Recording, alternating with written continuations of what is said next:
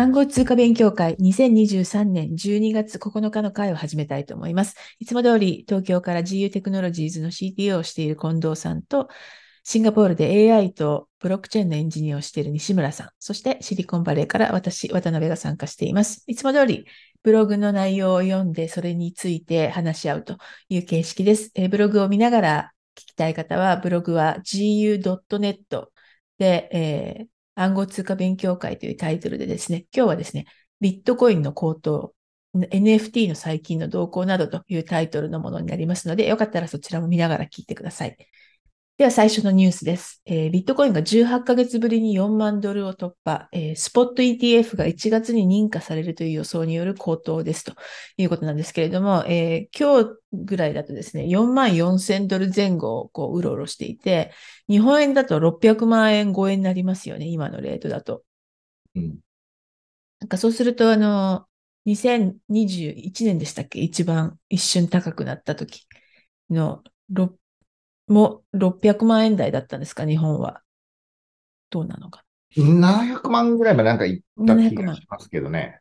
なんか結構それに近くなってきたっていう感じですね。うん、そうですね。うん、ドルだとまだちょっとって感じなんですけど。ドル円、円高っていうかドル安がちょっと重なりましたよね。えー、うん、でも、あの、2021年に比べるとすごいドル高なので、その分。640万円です、日本円で。なるほど。これはでも1000万円ついに見えてきたっていうことですかね。いや、でもスポット ETF、こういうのってニュースが出てる間は上がるけど、うん、実際にその何かが起こると下がるっていうのはないですか？いや、なんか感覚的にはやっぱ1000万いったっていうのが、うん、ニュースになって、その後一気に2000万までいくっていうですね。でもなんかスポット、スポット ETF が認可されるからといって、すぐにみんながスポットの ETF を買うわけじゃないじゃないですか。で、なんか、がっかりみたいな感じになったりしてと思ったんですけど、そんなこともないのかな。いやー、まあ、そっか、1000万円は日本ですからね。でもやっぱ、なんていうか、かなり衝撃的な出来事な気がしますね、1000万超えたら。うん、そうですね。昔、あの、西村さんと行ったバーで一杯ビールをビッチビットコインでってやってましたよね、六本木で。そうですね。1ビットコインだったかどうか、さすがにもうちょっと、あの、安かった、安かったというか、あの頃多分1ビットコインどんぐらいでしたかね。多分、うん、4、50万、4、50万とかじゃないですか。私、ましたそんな言ってなかったでしたっけ？何年頃ですか？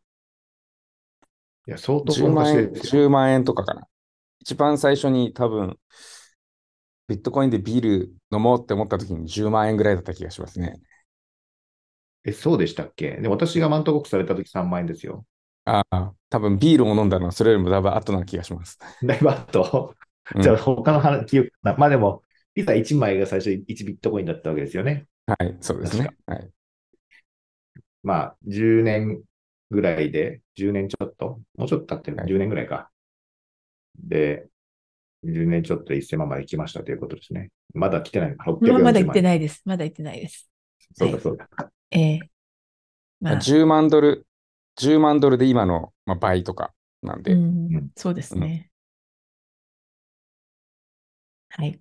で、次のニュース、えー、それを受けてっていうわけじゃないんですけれども、マイクロストラテジーが11月に16,130ビットコインを593ミリオンドルで購入ということで、えー、900億円ぐらいで買いましたという、いつもの MicroStrategy ですね。ぶれないですね、本当にこの MicroStrategy のひたすらビットコインを買い続けるという、なんかものすごい dollar、あの、 average で買うっていう、ずっと買い続けるっていう、なんかこう、硬い意志がここまで来るとすごいと思いませんか？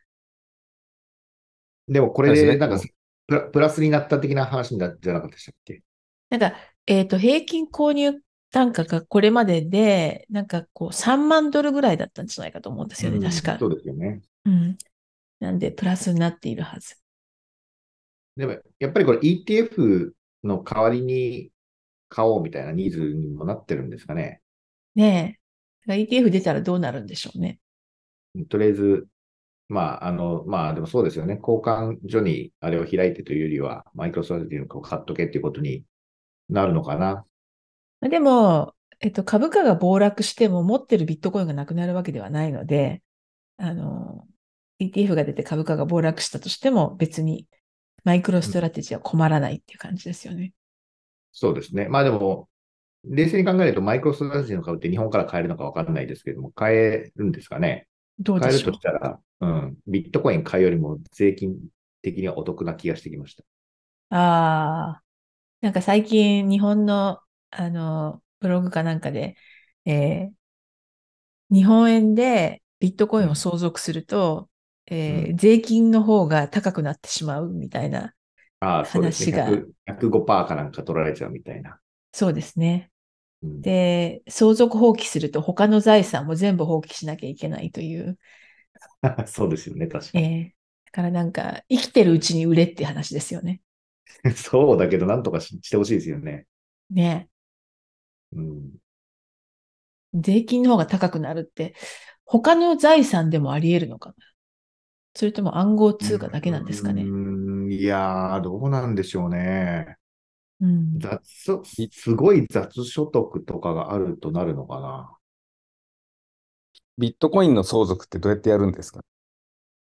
いや、なんかその、まあ、相続確定の時にまずなんかその、所得税も払って、かつ相続税も、そのトータルにかかるみたいな話で、でそうなん、ですそうすねそれうん、あれですかね。その、秘密鍵、ちゃんとこう、取引所に預けたんじゃなくて、秘密鍵で管理していた場合に、もう秘密鍵どこかわからない状態でも、それはなんか相続しちゃったことになるんですかねっていうそれのがちょっと気になりまは、した。その、相続する人が動かせる状態にあればとかじゃないんですかね。あーじゃあ、動かせませんって言えば、なんか、そこだけ そまあ相続放棄ができる気がしました。それは、なんか税務当局が許すかどうかっていう問題な気がしますけど、そそれれを。許可してしまうと、みんな動かせませんって言って、こっそり誰かが年後ぐらいに動かすってことになりますよね。はい。なんか、あの、ずーっと税務署が見張ってて動かした瞬間に追徴課税が来るみたいな。そう。でも、あの、そ、そういう意味では7年で、税務ってあの時効ですよ。あ、そうなんだ。じゃあ7年間ホールドしてればいいんですね。そうですね。うん知りません、わかりませんって言い続けて、7年ってことですかね。7, なるほど7年動かさないでいったら本当になくしそうですけどね。ああ。うん秘。密鍵を。銀行に預ける。あの、銀行の、なんだっけ。あの、セーフティ貸金ーボックス庫ですか？はい。はい。それは税務調査入んないですかねわかんないですけど。まあだから見つか、まあ、見つからなければ。税務署側からすると、まあなんかね、昔はよくこう、タンスの裏とか屋根裏とかみんなやるわけですよね。うん。それの現代版みたいなことが起きるのかもしれないですよ。これは、これは秘密鍵じゃないか。うん。そう難しいな。どうすんだろうな。現金みたいに置いてあるわけじゃないですからね。ですね。なかなか税務署も賢くならないと見つけられないという。いやー、これ見つけられないんじゃないですか逆に言うと、これすごい流行りそうというか、もうすでにビットコインでみんなやってるんじゃないですかねっていうことな気もしますけど、うん。うん、ステーブルコインなんか、なおさらやばいかもしれないですね。銀行型だったら全然大丈夫ですけど、信託型だとちょっと、うん、誰、新密鍵も、誰が、誰のものかわからないですから、KYC が取れてないからっていうことですよね。そうですね、KYC が取れてないので、うん、まあ、そうですね。まあ一応今み、もう一回調べましたけど、やっぱり7年で実行、まあ基本的に原則5年実行なんですけど、悪質性があった場合に7年なんですね。うんうんいやー、まあ私の感想としてはビットコインっぽくていいですねっていう。そうですね。まあでもずっとホールドしし続けるという、なんか、あの、マウントゴックス個人版みたいな感いや、じですね。でも、これ、いや、なんか、皆さんちゃんと税金を払いましょうって言いたいとこですけど、105%取られるっていうのをなんか払えっていう、ちょっとむかむちゃくちゃじゃないですか。そうですよね。いくらなんでもむちゃくちゃだから、これはなんかもううんもはや憲法違反の方に行く気がしますよ。はい。もう税金っていうか、あれですよね。ビットコイン持ってくる、いることへの罰金みたいな感じになってますよね。そうそうう、ん罰金みたいな感じになっちゃうし、まあこれ財産権の侵害みたいな話になんかなってくる気がしますけどね。うん。だから、これは憲法違反ですっていうことかもしれないです。もしかしたら。なるほど。誰かが戦ってくれないといけないわけですね。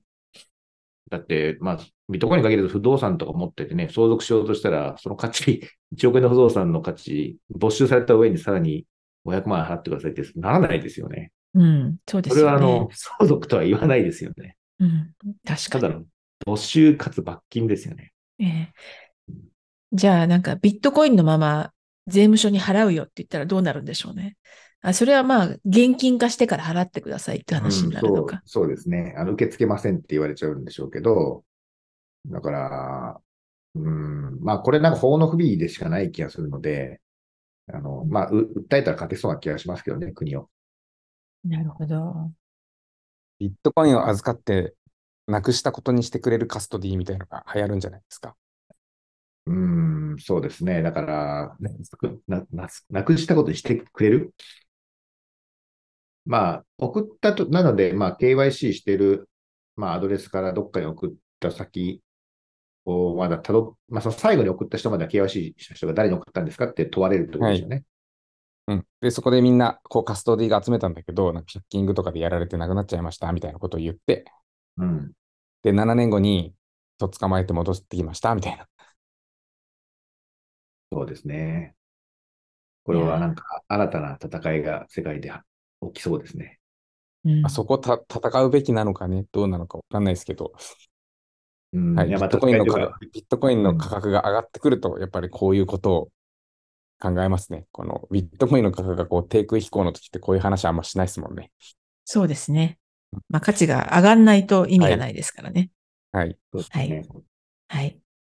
次のニュース、えー NFT マーケットプレイスのオープンシーの11月の売り上げは1.9ミリオンドル、えー3億円ぐらいですね。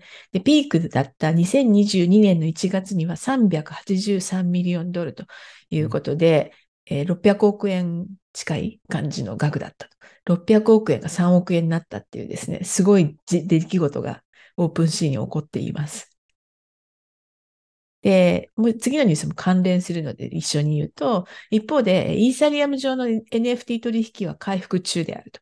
で12月4日までの1週間は、えー過去6ヶ月で、え1週間あたりの売上の最高額を記録していてですね、えー10万5000イースが、えー取引されました。で、10月9日までの1週間の取引よりも250%増ということで、まあ、ピークにはかなわないですけど、えーもう盛り返し中という感じですね。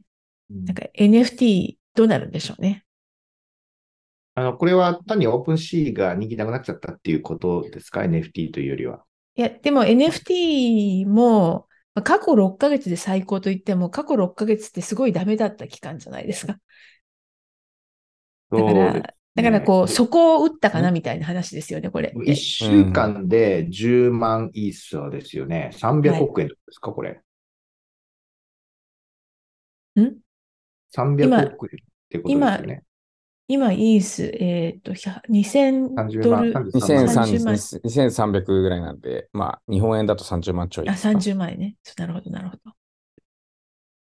一週間で本当に3 300億円取引されたのは、それはすごい気がしますけれども。うん。まあ、うんキャッチボールなんでね、そこからオープンシーは何割の手数料が取れてるんだっていうのを計算すると、オープンシーも勝ってんなってなりますよね。うんあ。でも、まあ、だから今は OpenSea みんな使わなくなっちゃったってことですよね。それも、うん、青だからそれと青 OpenSea っていうか、はい両方うん聞いてるんじゃないですか。まあ、昔よりは NFT の取引総額も下がってるし、えーその中での OpenSea のシェアも下がっていると。うん。 OpenSea、前から思いましたけど、すごい使いにくいなって僕は思ってましたけどね。単に。だからやっぱ他の使いやすいのに流れてるっていうのはよくよく聞きますよ。うん、うんそうですね。うん。これ、ねでもちなみに、こんなに10万イーサも取引、な、何の NFT が占めてるのかなっていうのはちょっと気になりましたね。うん。あの、まあでも NFT、いわゆるこれ NFT っておっしゃってるのはアート型の話ですかね、千葉さん。そう、まあ、ほ、どうなんでしょうね。えー他のものも全部入れても、やっぱりまだアートが一番上に来るんじゃないですか。うん。なんか、リアルワールドアセットのトークン化みたいなのが、最近すごいいろんなところでみんな、まあ今更なんですけど、はい我々すると、ようやく波が来年来そうな感じなんで、うんそれも NFT に入るのかどうなのかみたいなのあると思うんですけど、あの、まあ、アート型でもね、すごい来る気がしますよ。なんか個人的な感覚ですけど。そうですか。うんちなみに、あの、の、マーケットプレイスのシェア、NFT 取引のシェアはですね、1番がBlur で57%と、で2位が OpenSea でえー37%となっています。うん、で、他はなんかに次になるといきなり2.6%とかいうことで、まあ、 Blur と OpenSea の戦いみたいな感じですね。なるほど。うんそうするとですね、えっと、 Blur、聞こえます？ Blur が、で、えー取引ボリュームのトップが、えっと、えー Pudgy Penguins、はい。 Pudgy Penguins か読むんですね。で、と、 Azuki ですね。なるほど。 Azuki、まだあるんだ。うん。で、 OpenSea だと、ややっぱり Bored Ape、 Pudgy Penguin、月。まあ、この辺が占めてるってことですね。なるほど。うん。はい。では次のニュース。えーコスモスが DAO の投票を行って、えー現在14%前後のインフレ率を10%以下にするということになったんですけれども、それに反対するえー Cosmos founder の J. コアンがハードフォークを行って、 AtomOne という名称の新しいネットワークを作ることを、えーツイートで発表したと、えーいうことでですね、えーなんとコスモスハードフォークしてしまうという出来事があるみたいです。なんで突然、ね、ジェイク・ワンって、えーコスモスの最初のホワイトペーパーとか書いた人だと思うんですけど、なんかコスモスからは結構離れてたんですよね、ここ数年。なのにいきなり戻ってきうてハードフォークを行うと、えーいうことになった模様です。これは、その、インフレ率が下がることに反対なんですかね。なんか、それとも、ねプロトコルが変わっちゃうことに反対なんですかね。え、なんでしょうね。なんかそのツイートには、まあハードフォークするぞぐらいのことしか書いてなくて、なるほど。はい。う、うんん。まあ、あれですよね。ココスモスって一応オンラインガバナンスみたいなはい。感じで、要はその、トムトークン持ってる人たちの、まあ、総意で、まあ、インフレ率を下げるって決まったら、まあ、それはコスモス本体の方は下がるんでしょうね。はい。で、それが嫌な人は、まあ、フォークしろよっていうのは別にやっちゃいけないことではないので、うんまあ、あとはその、ななんでハードフォークするのって意図のところとかをちゃんとこう声明を出して、まあ、出てるのかもしれないですけど、はい出してほしいですね。はい。えーそうですね。これポルカドットはもう崩壊しちゃいましたけど、コスモスも崩壊するんですかね？いや、なんか最近まだ聞きますよね。コスモスベースでうんぬんっていう話。テンダーミントで作りましたみたいな話。時々聞く？で、あれ、ポルカドットはもう崩壊したんですか？え、なんか、主導してた会社がリストラしてますね。ああ、そういう意味ですね。あと、なんか、いや、うん。まあ、あの、もちろんなくなってはいないですけど、はい。もうほとんどまともに推進している人がいない感じがしてますけど、どうですか、西村さん？ポルカドットですか？ポルカドット。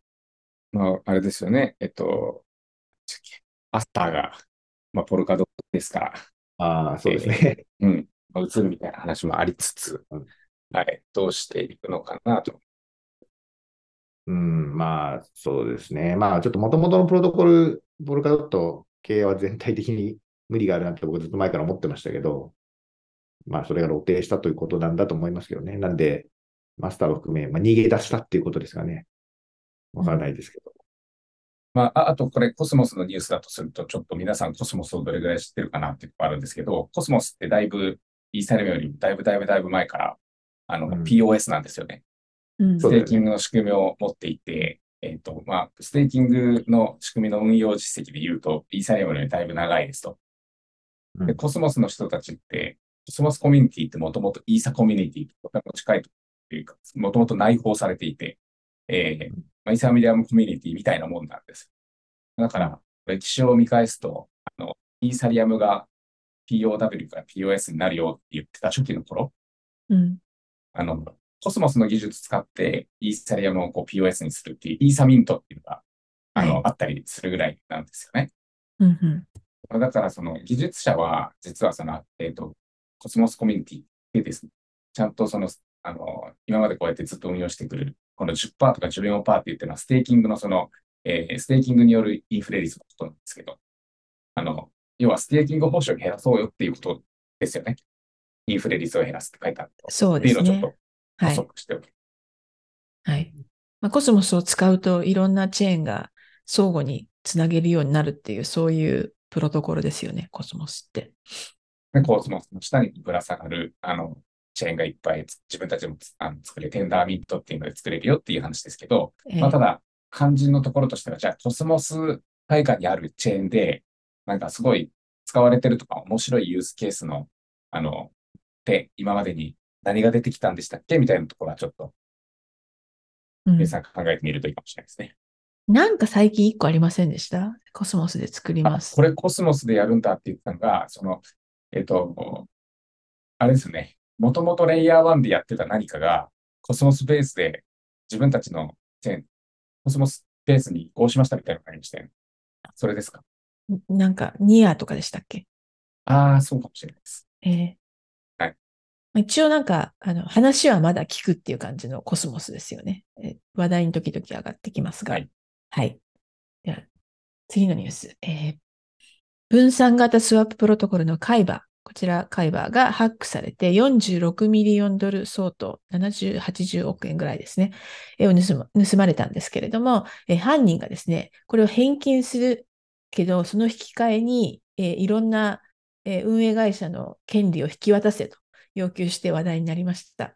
なんか絶対ありえない要求なんですけれども、内容はですね、例えば運営会社の、カイバーの経営権全部、財務状況のすべてのドキュメントを渡せと。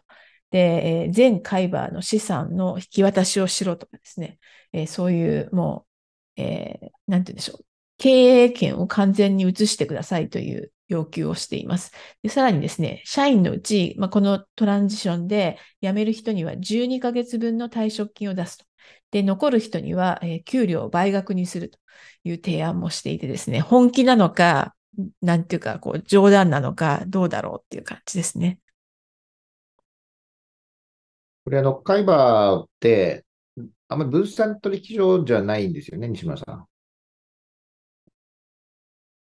えっと、分散という意味では分散だと思います。ディセントラライズとかどうかはわからないですけど、これ、あの、もともとユニスワップとかがとか出てくる全然前の、一応 DEX と呼ばれてるようなものですよね。えうんで。もハックされたっていうのは、その、プロトコルがハックされたのか、単にカイバーが持ってたやつがハックされたのかって、どっちなんですかね？ーえっと、えっと、なんかプロ会プロカイバースワップがハックされてるんですよね。じゃあ、もうプロトコルがハックされたってことですね。なのかな？うん。もともとのカイバーの仕組みって、その、ユニスワップみたいに誰でもそのリクイディティプールを作るというよりは、こう、あの、カイバーが認めたリクイディティプロバイダーたちがこう、流動性を提供してっていう仕組みだったんですけど、そのカイバースワップっていうのがちょっと多分ユニスワップっぽい、本当に、なん、なんていうんですか、えっと、 decentralized 側にこう寄ったとしたら、えっと、その、プロトコルのなんかバグなのか、まあ、ハックされて、だ、誰の、誰のお金がこう、流れてたかっていう話ですけど、でも、そのカイバーに要求をしているっていうのが、誰のお金なんだろうなっていうのはちょっと気になりますよね。ああ、その流動性を出してる人がはい盗まれてるわけですよね、多分。そう。だとしたら、カイバーとしては別に、カイバーの資産がなくなったっていうよりは、それが返せないと、もう、なんか、カイバーに流動性提供してた人たちが大ダメージを食らって、なんだろう、うんカイバーの信用が地に落ちる。もう、もう、もうそれ、このハックされた時点で地に落ちてるかもしれないですけど、っはい。ていう感じかなと思います。えーでもこれ、経営権とか全部もらっちゃったら、誰が盗んだかもうバレバレじゃないですか。そうですよね。ええなんかなんか捕まっちゃうんじゃないのか。中の人っぽいですよね、なんとなく。辞める人に退職金とか。おー そうきますか。まあ、それはね、それはちょっと思いましたけど、周りくどいなと思いながら。そう。なんか、よくわかんない、ちょっとそういう温情温情っていうのかな。中の人で不満を持って、秘密鍵もせや、あの持ってや めてハックしたみたいな風に見えますよね、これだけ見ると。うんでそれを匂わせてるのかもしれないですね。逆に内部犯行を匂わせてるのかもしれないし、うん。ちょっとどっちが本当かわからないって感じですけど。でこれ、カイバーが分かりましたって全部引き渡したら、なんかどうするんでしょうね。なんかその経経営権って言ってるのが、そのこの現実世界での法的な経営権のことを言っているのか、それとも、まだ手の届いていない、その、ま、他にあるカイバーの資産を動かせる権利のことを言っているのか、どっちなんですかね。うん。これは、カイバーどこの会社でしたっけ？ベトナム？いや、カイバーの創業者の人何回もこう、会ったことありますけど、えっと、どこの人だったんだっけな？ベトナムではなかったと思いますえっと、中華系の人だったかな？シンガポールだった気もしますよ。うシンガんポールですか？はい、はい。適当なことを言ってるかもしれないですけど、確か。るほど。まあ、じゃあ、どこの国の会社を引き渡そうとしてるかっていうことですね。うん。カイバーはえ headquartered in シンガポールだそうです。やっぱそうですよね。はい。なるほど。うん。CEO の人が確かシンガポールから来てるって言ってた記憶がちょっとあります。う。うんん。はい。はいあれ大変ですね、今。ねえ、46 million。なんか、ハックされた額としては、クリプト的には低いですけど、でも46、7 70億円って大変ですよね。ねうん。どうするんでしょうね。でもなんか、この12月10日かな？なんかその、この条件を飲むかどうかの返答をしろみたいな期限があるんですね。で、そこまでに回答しなきゃいけないんですけれども、なんか、ど、どういう意図でこんな要求をしてるのかなっていうのが結構みんな頭を悩ませているという感じですね。まあ逆にもうなんか、できることがないなら、わ私、外から適当なこと言いますけど、じゃあ渡すよ経営権って言った方がみんなの注目を浴びる気もしますけど。ああ。じゃあ渡しちゃうよって言ったら、ねえ、わーって感じですよね。はい。えまあその、ハックされちゃったから、もう経営権も渡すけど、その記念のトークン出すよとかやっちゃう取引所もきっとありますけど、えあビットフィネックスがそんなことやってましたね。あ、はいはい。なんか、サークルとかもやってますよね、それ。サークルじゃないか。あれ？取引所？された、されはいた債権みたいなやつですよね。はいはい。サークルでしたっけ？違うサークルがやってたか、なんかどっかやってましたよね。はい。はい。では次のニュース。コインベースのウォレットから、えー SNS や E メールでの送金が可能になりました。これまあ、あの、要はリンクを生成するだけなんですけれども、その受け取り手は、えーコインベースウォレットをダウンロードして、そのリンクの、で送られているお金を受け取ることができると。で、取引手数料は無料です。でちなみに、コインベースウォレットは20言語170カ国で利用可能ということで、えー一応これで P2P のペイメントを増やしていきたいという、こう、意図が大きく見受けられます。なんといっても手数料は無料ですからね。うん。SNS、まあ、その SNS、なるほど。一回やってみようかな。これ、あれですよね。P2P で、えっ、と、P2P っていうか、手数料無料で送れるってことは全部こう、あの暗号資産自体はコインベースのウォレットから動かずに、まあ、データベース上の数字だけこう移動してるっていうものだと思うんですけど、はい。えっ、そうと、まあ。ココインベースがなぜこれをややりたいかというと、要はコインベースのその口座に、えーお金を、お金っていうか暗号資産をいっぱい入れてほしいからですよね。うん。で、うんユーザーを増やしていきたいと。ユーザーを増やしたい。はい。はい。でも、コインベースウォレット、まあそうか、ウォレットを作れば他の取引もするようになるであろうと。でそうすると取引手数料がコインベースに入るという、一応そういうことなんですかね。まあ、それもありますし、そのコインベースが預かっているあの暗号資産、例えばイーサとかだったら、ちょっと法律わかんないですけど、ステーキングして増やすとか、運用しはいて、預かってる分は運用に回して増やせるっていうのもあるんじゃないですか。はい。あ、なるほど。そうか。でもなんか、あのアフリカとかだと、有用な感じもしないでもないですね、こういうのって。まあこれってうんあ、すみません。こうやってコインベースのアカウント作んなきゃダメですよね？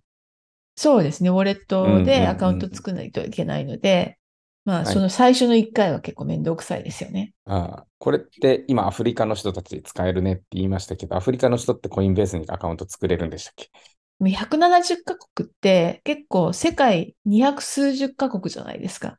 そうすると、なんか全大陸にありそうな感じじゃないですか。ああ、日本からも作れるんでしたっけ？コインベースって。コインベースも日本、日本からはちゃいましたね。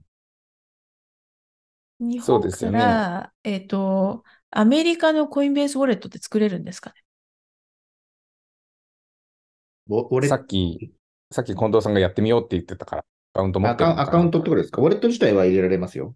うん、なるほど。今見ると、これは分散型ウォレットになってるんで、まあ別に誰でも入れられるっていう感じじゃないですかねう。ん、うん。うんただその分散型ウォレットの状態でこの SNS とか E メールで手数料無料で送れは多分しないですよね。うーん、どうなんだろう送れるんじゃないかな。ちょっとわかんないですね。やってみないと。はい。なんか私は一回コインベースに預けないとできないんじゃないかなと勝手に思って。うん。うん。どうでしょうね。うん。まあ、まあ、リンクでやり取りできるっていうのはちょっと怖いですけど、えーまあ、便利ですよね。うん、そうですね。うん、そう、どういうちょっと、セキュリティ、なんか間違って送っちゃったらそっち行っちゃうのかなとか気になりましたけどね。うん。そうですね。なんか、このリンクを盗まれたら誰でも受け取れちゃうんじゃないですかね、これって。可能性ありますよね。これ多分ワン、ワンタイムリンクみたいなやつじゃないですか？多分そんな感じですそうけど、ですよね。うんええでもそのメールを誰かに間違って送っちゃったとかはいしたら、その人が取れちゃうんじゃないですかね。まあ、それか、そのなんだろう、SNS とか E メールなんで、一応相手方の SNSID とか E メールアドレスがあるじゃないですか。はい。でそれがそのリンクの中に埋め込まれていて、あの、うんう受け取り側はちゃんとそのコインベースのそのアカウントじゃないと、受け取れないとかはなんかやりそうな気はしますね。なるほど。うん。そうというわけで、コインベースウォレット P2P での、えー送金が簡単になりますよ。手数料も無料ですよというニュースでした。次、あの、ビットコインのオーディナルズでありますよね。えビットコイン上で、NFT を出せるというプロトコルですけれども、オーディナルズコインの市場価値が1ビリオンドルを突破しましたと。1500億円とかですね。で、8月から1800%増ということで、えーオーディナルズコイン頑張ってますよという話です。なんか時々結構聞きますよね。あの、ビットコイン上の NFT もまだポロリポロリと聞くという感じで、えーオーディナルズコインも頑張っていますという話です。まあでも、ビットコインベースのプログラミングというか、ビビットコイン上でのサービスでどれぐらい増えるんでしょうね。うん。これはもうビットコインであるままがいいと思いますけどね。うん。なんかビットコインの取引、ん？あ、。いや、オーディナルズのお話が最初にこの回で出たときに、やっぱりこのビットコイン、あの原理主義派は、あの、あまりビットコイン自体の取引に使うなっていうね、人たちがね。言いますよねって話をしていたので、まあそことの兼ね合いがあるかなと思いますけど。そうですね。まあ、でも、あの、えっと、まあこのオーディナルズとは別に、えビットコインの取引手数料が、イーサの取引手数料を超えましたという話がニュースになってました。何年かぶりだそうです。というわけで、最近ビットコインすごい上がってる。イーサが追いついてないという感じですね。はい。では次のニュース。えーソラナ上のリキッドステーキングの JITO、JITO というのがあるんですけれども、ここがエアドロップしましたと。で、対象は JITO SQL じゃないや、SOS SOL、JITO SOL の所有者とか、えー JITO の Web クライアントを利用するバリデータなどと。で、1アドレスあたり9000ドル以上の額をドロップしていますということでですね。えー、だから総額で、えー200ミリオンドルとからしいです。300億円とか、えーなんか、かなり太っ腹なエアドロップをしましたというニュースなんですけれども、ソラナなんか、あの、FTX と共に死ぬんじゃないかと言われてたんですけど、最近、あの、不死鳥のように蘇ってますよね。そうですね。これ、 Solana を使ってる人が増え、その、実ユースケースとして増えているのか、それともこのなんか、最近この liquid staking とか、ステーキング周りで、こう、プレゼンスを出してきてるんで、まあ、そこでステーキングしたい人たちの、その、よ用途としてっていうか、あの、人気で使われているのかが、ちょっと、どっちなんですかねってちょっと思いますね。うん。どうでしょうね。うんまあ、でも1、1アドレスあたり9000ドルってすごい太っ腹じゃありません？エアドロップとして。これって自頭をエアドロップですかね？自とも動トークンをおエアドロップしてるはず。ってことええうんうん売れるんですかね、これすぐ。どうでしょうね。一応、今までもあったプロトコルなんで、うん。どっかで売り買いできるのではないでしょうか。えっと、 Jito、Jito トークンをそのなんか取引所って意味で言うと、バイナンスがその上場するよとか言いな、言って、上場延期するよみたいなやり取りがあった気がしますので、取引所はこう、扱い、扱おうとしてますよね。あ、自それ動マーケットで、 Binance、コインベースエクスチェンジ、はい KuCoin、えうん Bybit 等々というところで売り買いできるようです。そううんそうですね。売買という意味ではそうですし、これ liquid staking ってことは、この Jito トークンって、あれじゃないですか、STETH みたいな、うん。その、ですよね、マティックを、えっと、ステーキングしたら、その証としてもらえるものだとしたら、普通に取引所じゃなくてもマティックには戻せるのかなと思いましたけど。うん。でも、ソラナ会では、一応こう、大変話題になりましたとはいいうニュースですね。はい。んでは次のニュース。えー北朝鮮のハッカーグループラザロスが過去6年間でえー3ビリオンドルの暗号通貨を盗んでいたということが、えー分かっていますと。えー4500億円ぐらいですね。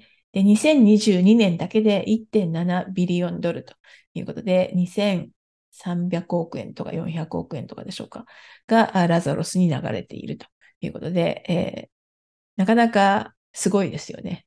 えー国家予算の何パーセントぐらいになるんでしょうね、このラザロスの稼ぎって北朝鮮の。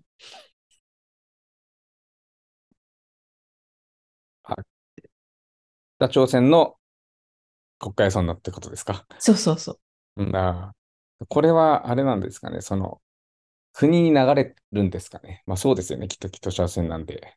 うん、多分そう。あの、これ、ね政府機関のはず。ああほとほとんど。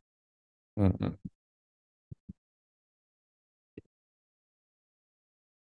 うん。だから、国のうん機関なので、なんか、その国では捕まらずにできちゃうということは、まあ政府がやっていると言っても差し支えないであろうという感じですよね。ちなみに北朝鮮の GDP は4.5兆円とかそれぐらいみたいですね。なるほど。だから GDP の数パーセントぐらいは稼ぎ出してるというすごいですね。感じですね。なんか日本におけるトヨタみたいな感じですかね。そうですね。日本が5、600兆ですもんね。うん。だから10兆円、そうですね。うん10兆、20兆、そんな感じじゃないですか。なるほど。日本におけるトヨタいい。わかりやすいですね。うん。あの、たまに私がここの回で定期的に出す話なんですけど、昔、2019年ぐらいに、あの、レディットにタイムトラベラーが来て書き込んだ中にですね、えっと、何年から来たって言ってたかなんか2025年から来たっていう人のメッセージがあるんですよ。はい。2000 2025年ってもうすぐですよね。はい。で、そこが2025年はもうなんかこう、ビットコインを、あの、牛耳っているというか、保有額でこう占めている4つの団体がありますという中に、うん North Korean Government が入ってたんですよ。他の、他の3社は誰ですか？えっとですね、ASIC マイナーっていうマイニンググループと、はい。あと、これ IMF の Currency Stabilization Fund、はい。あとは Government of Saudi Arabia ですね。それは MicroStrategy を忘れてますね。 MicroStrategy はね、ここに入ってないので、入ってないんですけど、まあ、わかんないです。ASIC マイナーっていう名前に社名を変更するかもしれないですけど、わかんないですけど、あの North Korean Government は1、10、100、1000万、10万、10、ん ?18 万ビットコインをこう保有しているっていう未来になってますね。なるほど。うん。それがいくらかっていう感じですね。うん、ちょっととっさに計算できないですけど、私は。計算しましたらですね、1、10、100、1000万、10万、100万、1000万、72億ドルですね。7200うん、億円。なんいまあ、い1兆円ぐらいですね。うん、そうですね。うん。まあ、そこに届くには、まだもうちょっとこうね、ラザラスさんが頑張んないといけないのかもしれないそうですねうん。今までの3倍ぐらい頑張らないとダメですね。3倍でいいんだっていうあ、聞きま3倍あ、でもけど3倍じゃなくて、これ過去6年で3ビリオンなんで、そうですよね。はいこ。れから2年間でさらにうん7ビリオンを盗むみたいな話そうです、です。そうです。まあ、盗む以外で手に入れるっていうのを考えないのかってありますけど、まあ、そうですね。いや考えないでしょ。そうか。まあ、なんですかね。彼らの、ちょっと不謹慎な話をしてる気がしますけど、にセキュリティに貢献してるとも言えるんですかね？みんな盗まれないように頑張るという。うん。まあ、そうですよね。まあ、こういうことがあるとなぜ、どこに穴があったのかみたいな、もちろん考えますからね、皆さん。ですよそうですねね。ただ、どうなんでしょう？ハッキングとマイニングはどっちが効率がいいのかっていう。うん。法律、法律。6年、ま6年間でこの額ですよね。そうです。なんか6年間、その、どこかの一カ国、一、一つの国のガバメントが頑張って本気でマイニングしたら、どんぐらい、まあ、まビットコインをマイニングできるのかねって。ただですら電力が足りてない国ですからね。あ、やっぱそうなんですね。うんうん。やっぱり、その選択肢がないということじゃないでしょうじか。ゃあ、そっか、国民の力をこう、発電に使うよりは、ハッキングに使った方が有意義だといううそだね。国民一人当たりが自転車乗って発電するよりはこっちの方がいいっていうことじゃないですか。ということですか。はい。えじゃあ次のニュース。えーアントプール、えーこれビットコインのマイナーですね。アントプールが間違って支払われた 83BTC の取引手数料を返還しました。83BTC っていくらですかねえーっと、計算の強い方。83×60、50、50、ん？60 600万円ぐらい。4万、4万ドルで計算してだいたい3、さ3.3 million なんで、うん。えっ、と、5億円ぐらいですね。そうですね。5億円の手数料払っちゃった人がいるみたいですね。まあ、5それさ億円の手数料払ったっていうことは、なんかちょびっと送ろうとしたときに、その UTXO にあの5億円ぐらいボコッと入ってたってことか、まあなんか、まあとりあえずその人5億円ぐらいのビットが持ってた人ってことですからね。そうですよね。うん。でも返5億円返ぐらい還って偉いですね。偉いっていうか。うん。うんあ脅されてたりして、陰で。返せとかまあこれ間違って送っちゃった人は、どのトランザクションでどのブロックに含まれたトランザクションで、えっ、と、どこに行ったかってわかるんですよ。うんうん。どこのそのマイナーが、えっ、と、この手数料をあの持ってったかってわかるんですね。はい。ただ、それわかるっていうのは、あの、ビットコインのアドレスでわかるだけなので、うん。これがアントプールさんでよかったですねって話だと思います。ああ、なるほど。うんどこぞの知らないソロマイナーのとこに行っちゃったら絶対帰ってこないので、ああ、ねそのブロックを、そのブロックをアントプールさんがほっといてくれてよかったですねっていう感想ですね。そうですね。なんか、これ、ついうっかりみたいなところで、なんか、誰も知らないマイナーのところにポロッと落ちたらそれっきりってことですね。そうです。はい。気をつけよう。取引手数料のま間違いみたいな話でした。で次は日本関連。え？ああ、どうぞ。えっとどうぞ、にじ人的ミスで、あの、これを払ってしまったのか、それともソフトウェアの、ウォレットソフトウェアのバグで払ってしまったのかみたいなとかちょっと気になりましたけどね。えっとね、何だったっけな。人的ミスだった気がします。なんかの設定ミスみたいなんかなかなか手動でそのね、えっと、ビットコインのトランザクションを送る人って少ないから、な。うん。なんかのウォレットアプリとかで送ってれば、こんなことにはな、あの、なり得ないので、うん。まあでも、こういう額を持ってる人だと、なんか、ああ、まあ、もしかしたらね、自分でトランザクション書いてるかもしれないですね。はい。わかなん。か、取引手数料の設定を間違えていたみたいな話だった気がします。うんうんうんなるほど。うん。わかりました。はい。はい。気をつけよう、みんなって感じですね。はい。えー次は日本関連のニュースで、えーステーブルコイン発行のサークルが SBI ホールディングスと提携、USDC の流通とえーサークルの Web3 サービスを日本に広め広めるとしています。これって日本でもニュースになりました？ちょこっとなりましたね。うんうん。日本で USDC を流通させるには、なんか免許が必要なんですよね。流通というか、どうなるんだ？まあこれ SBIVC トレードで USDC を扱うんだと思うんですけど、はい。えー扱うためには、えーっと、USDC を入金、例えば1億円ぐらい入金されるじゃないですか。はい。それと同じ額を SBI が用意しなきゃいけないんだったと思うんですね。はい。であれば扱えると。でもこれって、な要するに、お客が入金すればするほど自分でお金用意しなきゃいけないっていう、すごい不合、なんか不毛じゃないですか。はい。だからあんまりみんなやりたがらないっていうことなんですけど、まあ SBI さんお金持ちなんでできるってことじゃないですか。あとこれ、すでに発行されている USDC をただ流通させるだけっていう。いや、まあ流通というより換金なんじゃないかと僕思うんですけどね、まずは。なるほど。で、SBIVC トレードで、あの、円に変えられるって、まさに、うんうん うちもそう相当苦しみましたけど、円にグーって変えたっていうのをうんやってくれたらとてもありがたいっていう感想ですね。なるほど。で、流通という意味では別に USDC はイースター上で流通してるじゃないですか。はい。元から。は。ないので、広める、まあ広めるってことですよね。USDC を使う人を広めるには換金できないと、まあうん、使わないよねということで、換金所がついに一つできるということかなという理解ですね。なるほど。うん。まあだから、そうだな、SBI のもしかしたらアプリとかで簡単に USDC が換金できるようになるとかってなるといいですよね。うん SBI って銀行業務をやっているんですか？うーんと、うん。まあ、あの、持ってますよ。あの、新生銀行買収しましたから。ああ、そうか、そうか。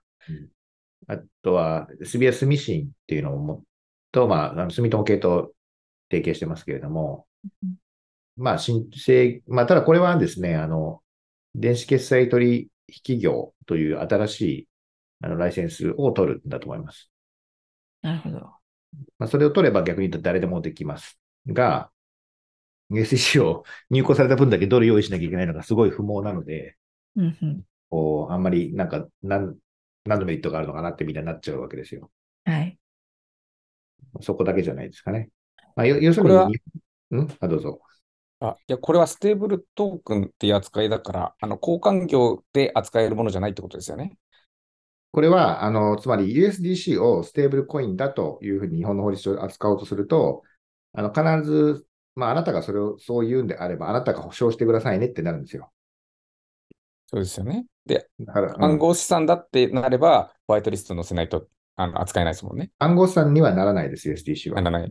あであれば、ステーブルトークンですよって扱いをするしかないってことですねだ。から暗号資産としては、まあ、認められないかったんですね、今までの経緯、ずっと。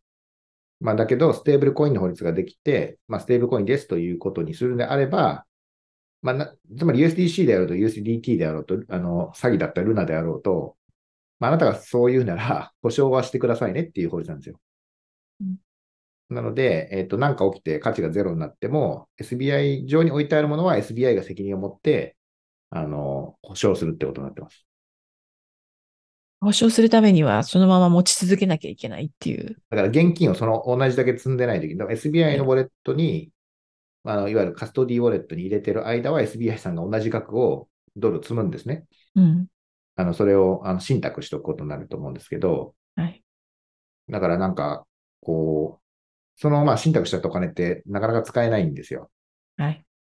なので、やる人にとってはなんかデメリット、まあ普通はデメリットしかないですよね。はい。うん。事前事業みたいな感じになってますね。うん。まあ、でも、まあ、入り口がここしかないなら皆さんそれであの SBI さん別のサービスいっぱい使ってくれると思うので、まあ、逆に言ったから結構体力ないとこのビジネスできないと思うんですよね。うんあの既存の例えば日本の交換所等をやろうとしても、ね100億円ぐらい SEC 入ってきちゃったら、100億円分のドル用意しなきゃいけないので、とても大変かなと思いますね。これ USDC から円に変えるときの手数料収入とかうん。はあるんですかね？そうなんでしょうかね。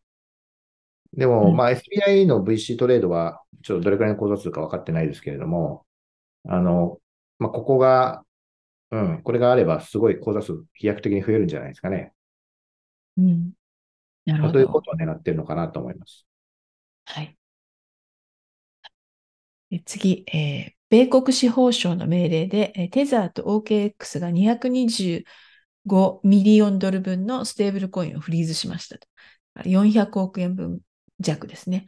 で、これはですね、東南アジアの人身売買関連の資金であるということでですね、えーなんかあの最近、えー暗号通貨でテロリストにお金が流れてるよみたいな話が結構ありますけれども、実はなそんなに使われてない。なぜならすぐこういうことになってしまうから、バレてしまうからという話なんですが、えーその一つの証明ですね、えー225 million 分分、えーフリーズされてしまいましたという話です。125 million ですね。5 million です。5ドル5ドルって書いてありますけど225 million です。今直しました。すごいですね。でも、 Tether ももう凍結できるんですね。ですね。うん。でもやっぱり、あの、人身売買とかやる人はステーブルコインを使うんだなと思いました。まあ別に、うん、そうですね。ドドルっていうことでしょうね。まあ便利だから使うってことですかね。はい。うん。まあだからデジタルマネーとしてはもうどんどん広がっていきますよね。うん。おそらく。そうですね。次のニュース。えーバイナンス新しい CEO になったんですけれども、えーそのバイナンスの新しい CEO が、えーバイナンスのヨーロッパ本社はフランス、えー中東本社はドバイにあると発言しましたということですね。いつもに、あの、近藤さんが気にしている、この会社はどこにあるんでしょう話で、えーですね。なんでフランスにあるのかというのはちょっと不思議ですけれども、フランスだったらスイスの方がいいんじゃないかとかなんか思ったりもしますが、えフランスにあるそうです。うん、EU、EU でやるためのってことですかね。ですね。でもバイナンス、確かヨーロッパで、あの、えっと、オンランプできなくなったんですよね。あの、ユーロとの交換あ、がそうですか。確かできなくなって、だいぶちょっと前に。うんうんなので、えっと、オンランプがないはず。うんその後、新しいところが契約できてなければ、オンランプがないという感じだと思います。なるほど。ええちなみに、あの、バイナンスの元 CEO の CZ さんは、あの、アメリカを出たいと申請したんですけど、ダメって言われて、2月の判決までアメリカから出てはいけませんという命令が下ってですね、アメリカにいるようです。やばいですね。うん。いや、あのーまかり間違えば10年ぐらい禁錮刑になるっていう。うん。10年で済むんですか？うん。なんか、私が見たのでは10年ぐらいっていう話になってましたけど。うん。よく勇気を持ってアメリカに行きましたね。ね、どういう計算なんでしょうね。やっぱり逃れられないと思ったんですかね。うーん。まあなん、そうなんですかね。うん。というのもですね、次のニュースと関係あるんですけれども、モンテネグロ、これ国ですね、ヨーロッパの。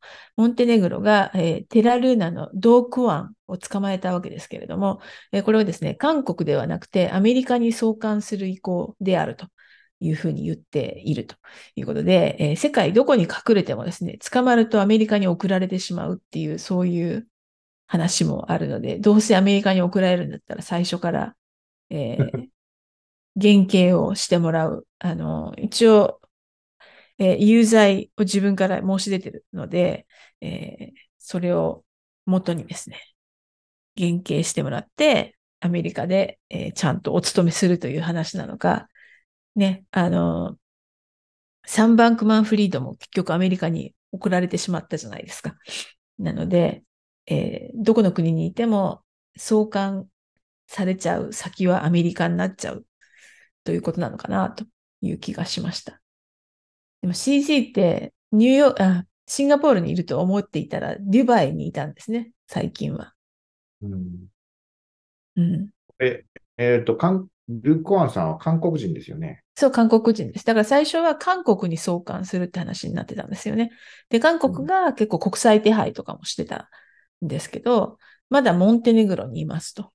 で、そのモンテネグロから、えーアメリカに送還すると。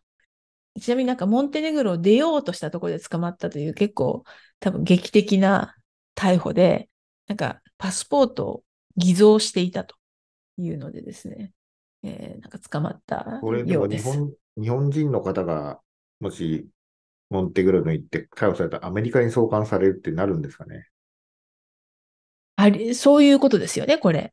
うん、そういうことだと思うんで、えー結構な、うん、だと思いますよ。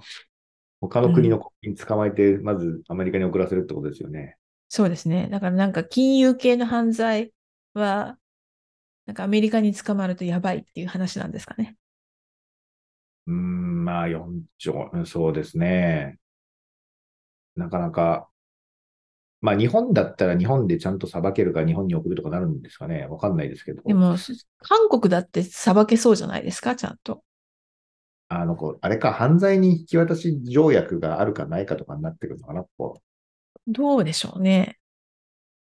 うん。でも、韓国に送還するって確か言ってたような気はするんですけれども、えーまあでも、これ日本人だったら確かになんか衝撃ですよね。日本じゃなくてアメリカに送られちゃいましたっていう。う。うん。うんで、アメリカってホワイトカラー犯罪に厳しいじゃないですか。なんか、日本だとホワイトカラーの犯罪で終身刑とかないですよね。でもアメリカだと十分あり得るんで、そうですね。はい。というのが今日の最後のニュースでした。最近暗号通貨系で何か目新しいことはありますか？シンガポールはどうですか？シンガポールという国くくりではないですけど、まあ、なんとなく、えっと、まあ、相場が上がってきたからなのかわかんないですけど、その、えっと、日本からシンガポールに移住してくる人が体感増えた気がします。ああ、なるほど。うん。まあ、あのなんです、かね。しん、あれですかね、やっぱり、まあコロナも解けて、じゃあいざクリプトやろうって思って、うんって考えたら、シンガポールだなってなる気はしますよ。日本はやっぱり大変すぎるんで、いろいろ。それは事業をやるにおいてってことですかね。うん、まあ事業をやるにおいて、そうですね、日本で IE を目指そうって、まあ、あ我々頑張ってはいますけれども、とてつもなく大変ではあるので、まあ、海外でとりあえずトークン上げちゃおうになるんだったら、もう最初から言っちゃった方が、あとはい税金の問題もありますよね。まあ、それもあるとはまあ思いますね。個人とはいしてもね、うん。あコスタンビジネスやってすごい成功しても、めっちゃ税金取られちゃう。さっきで相続したらなんかマイナスになっちゃうみたいな世界の国と、うん。税金ほとんどないですって国だったら、まあ選択の余地がないですよね。うん。うん、とは思いますが、シンガポールの家賃がめちゃくちゃ高いって聞きますけど、最近。確かなんか、あの、世界の国、あの、都市で住むのに一番お金がかかるランキングみたいのがあって、シンガポールが2位だった気がします。おー1位はどこですか？1位ね、スイスだったかな。あうんジュネーブとかだったような気がするんですけど、ちょっと、あ、はい。まあ、確かに、えっと、あれですね、家賃自体、物価自体はめちゃめちゃ上がっていて、多分、うん私こっちに2、3年ですけど、この2、3年で、多分、軽く家賃で1.5倍とかになる、なってるんですよね。うんで、かつ、かつ、当時と比べて、円で言うと、んね、円、円安なのか、まあ、シンガポールドル高ってことないと思いますけど、円安で、うん。さらに倍率がかかってるんで、その日本から来てる人たちにとっては、なんか、もうすごい高い国に見えてるとは思いますけど、うん、1.8倍とか、場合によって2倍ぐらいになってるんじゃないですかね。体感で倍ぐらいになってるのかなと思いますね。うん。まあ、そうですね。当時もまあ、そんなに安い感じはしなかったですけど、いいとこ住もうとすると、都心に住んでるのと変わんないってことは、今、倍ってことですかね。うん。まあ、そう言いながらも、麻布台ヒルズのね、一番上のフロアは200億円っていう噂ですからね。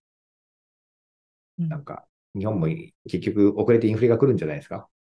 うんちなみにアメリカはどうも、あの、ソフトランディングするうん可能性が刻々と大きくなっているという感じですね。うん。結構こ、今年の後半とかクラッシュする、クラッシュすると言われてたんですけど、どうもクラッシュせずにこのままソフトランディングしそうだねっていう感じになってます。もともと10年ぐらい前ってアメリカ金利高かったじゃないですか。3%とか4%ありましたもんね。まあ今7%とかですからね。7%、7%になりました？えっと、モーゲッジ借りると7%とかになってるはずですよ。ああ、そういうことですね。あの、ええ国債、国債の金利で言うと、国際金利だとどれぐらいだろうあれなんですけど、5%にあの、行くか行かないかとかだった気がしますね。うんで、えっと、そうですね。普通に、あの、預けて金利が5%つくみたいな世界ですね、今。うん。そうですね。アップルのあれが4%ぐらい作って話題になりましたもんね。そうですね。でも他も結構5%近いですね。はい。じゃあそんなところでしょうか。はい。はい。